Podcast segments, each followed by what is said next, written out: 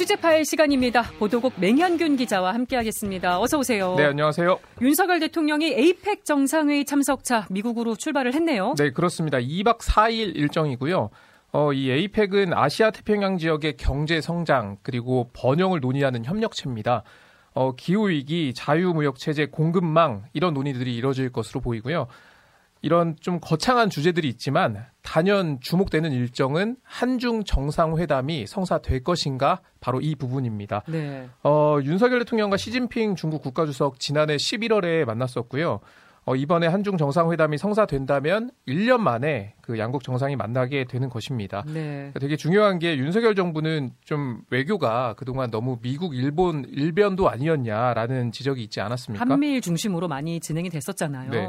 근데 지금 대중국 수출 감소가 17개월째 이어지고 있습니다. 딱 그 17개월이 윤석열 정부 출범한 기간이기도 하죠. 예. 그 말은 지금 중국과의 관계 개선도 좀 필요한 시점이다라고 좀 볼 수 있을 것 같습니다. 네, 이런 상황에서 미국과 중국이 정상회담에 합의를 해서 아주 관심이 쏠리고 있어요. 네, 그래서 한중 정상회담이 더 주목되는 것이고요. 그러니까 닭 쫓던 개가 뭐 지붕 쳐다본다 이런 격이 돼서는 안 되겠죠. 네. 일단 미국과 중국은 현지 시간으로 오늘입니다. 서로 필요하기 때문에 만나는 것이고요. 바이든 대통령도 중국과 디커플링을 시도하지 않고 있다. 시도하는 건 관계를 더 좋게 바꾸려는 것이다. 이렇게 좀 훈훈한 메시지를 좀 던지고 있습니다. 네.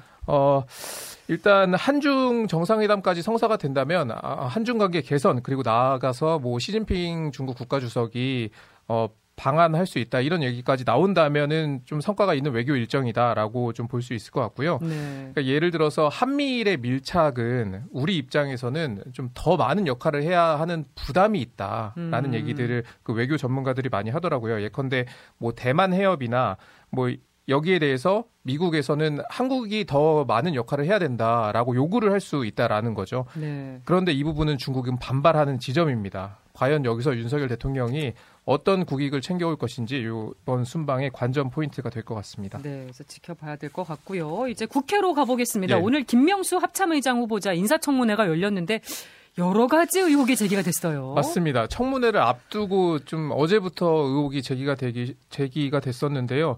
일단 자녀 학폭 의혹이 하나 있고요. 그러니까 김 후보자의 딸이 중학교 2학년이었던 지난 2012년에 동급생 5명과 그 교내 화장실에서 다른 동급생 1명에게 폭력을 행사했고요. 네. 그래서 학폭위로부터 1호 조치인 피해 학생에 대한 서면 사과 처분을 받았던 그 기록이 있고요. 네. 이게 10년 전 일이긴 하지만 윤석열 정부 인사에서 그 학폭 의혹이 제기된 게 벌써 4번째입니다. 그러니까요. 벌써 네. 되게 자주 보는 것 같아요. 네. 그런 문제가 또 있고요. 또 주식 거래가 문제가 됐습니다. 지난해 1월 17일 이날 북한이 단거리 탄도미사일 2발을 쐈거든요. 북한이 미사일을 발사하고 2시간 반쯤 지난 오전 11시 24분부터 11시 45분까지 23차례에 걸쳐서 ETF 주식을 매수하는 등 2천만 원 정도 거래를 했다라는 얘기도 나왔고요. 또 오늘 나온 보도는 김 후보자가 해군 사관 학교장이었던 2020년 9월에 골프를 치고 있었다라는 의혹인데 네. 그날이 그 해수부 소속 공무원이 실종돼서 그 수색 작업이 한창이던 바로 그 시점이고요. 네. 또 북한이 그 ICBM 대륙간 탄도 미사일을 발사했을 당시에도 골프장을 이용했다라는 논란도 있습니다. 본인은 뭐라고 해명을 했습니까? 일단 공직자로서 부적절하고 죄송하다라고 거듭 사과를 했습니다. 국민의힘 의원들도 질타를 하던데요. 맞습니다. 그러니까 인사청문회 한 장면 제가 준비했거든요. 더불어민주당 김병주 의원이 질의하는 상황입니다. 한번 들어보겠습니다. 지난해 3월 5일 날 아침에 8시 50분에 북한에서 ICBM 사격을 했어요. 그렇죠. 그날 후보자님은 오후 1시 18분에 태릉에서 골프를 치셨어요. 왜 골프를 사수하셨죠? 이 상황이 되면 대부분 군인들은 골프를 취소하거든요. 네, 저희들도 골프장에 갈 때는 보잔이나 금지 사항이 있느냐 아니면은 문제가 있느냐를 다 체크하고 가는데 아마 그때 체크했을 때 특별한 게 제한상이 없다고. 누구랑 쳤습니까?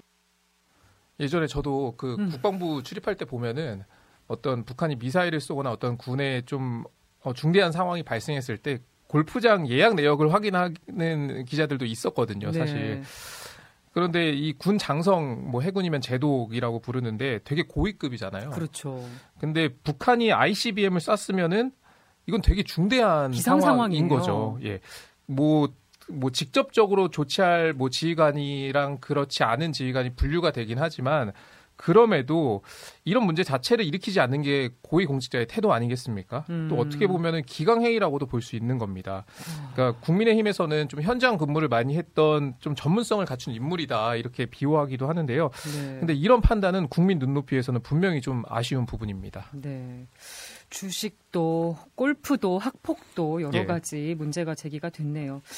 해병대 그 고 채수근 상병 순직 사건 책임 소재에 대해서도 오늘 질의가 있었는데 뭐라고 답변했습니까? 네, 김 후보자 그 채 상병 사건 책임을 누가 어떻게 책임을 져야 하는지 이렇게 묻자 지휘관 책임이다라고 답을 했습니다. 네. 근데 수사 중이라 구체적으로 말하는 게 적절하지 않다면서도 이렇게 답한 건데요. 근데 지휘관 책임이라고 했는데 지금 그 지휘관들 어떻게 됐는지 보겠습니다. 김계환 해병대 사령관은 유임됐고요.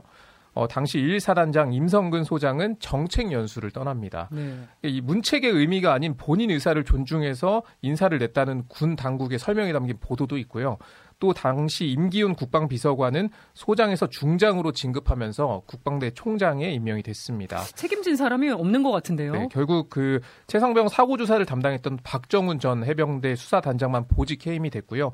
또 학명과 상관 명예훼손 혐의로 불구속 기소되어 있는 상태입니다. 네. 지휘관이 책임을 져야 한다고 입장은 밝혔는데 현재 책임진 사람은 없는 상황. 예.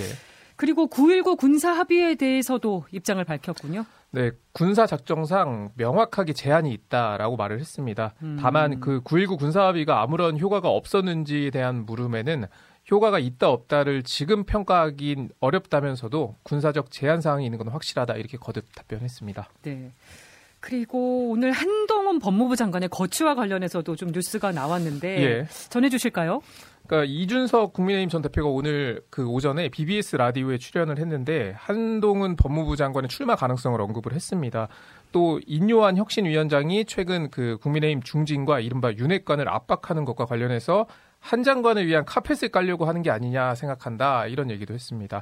심지어 뭐 김기현 대표가 1, 2주 안에 뭐 쫓겨날 수도 있다 뭐 이런 전망까지 했는데요. 그러니까 한동훈 장관이 그 민주당 의원들의 공격에 좀 적극 대응하고 있잖아요. 뭐 송영길 전 대표와의 뭐 설전도 있었고, 근데 이런 모습들이 정치 행보를 위한 단계를 밟고 있는 거 아니냐 이런 해석인데요. 네. 그래서 그런지 오늘 한동훈 장관의 부인 진은정 변호사가 봉사활동에 참여한 걸 두고서는 총선 출마를 위한 준비 활동이 아니냐 이런 해석이 나오기도 했습니다. 네, 이준석 전 대표의 말이 정말 현실이 될지 궁금해지는데 한동훈 장관이 민주당을 향해서 위헌정당 심판 청구 이런 말도 했었는데 오늘도 또 발언을 했더라고요. 예, 그렇습니다. 오늘도 민주당을 향해서 각을 세웠고요.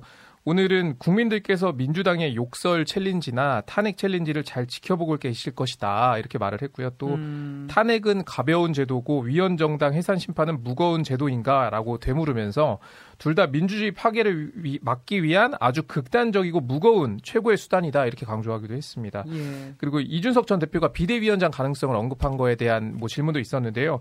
뭐 여기에 대해서는 여러 예측을 하는 분들이 많은 것 같은데 그 내용을 다 보진 못했다 이렇게 말을 아끼기도 했습니다. 네, 말을 아낀 이유도 궁금해지는데 조금 이따가 정치와이 코너에서 더 자세히 짚어보도록 하겠습니다.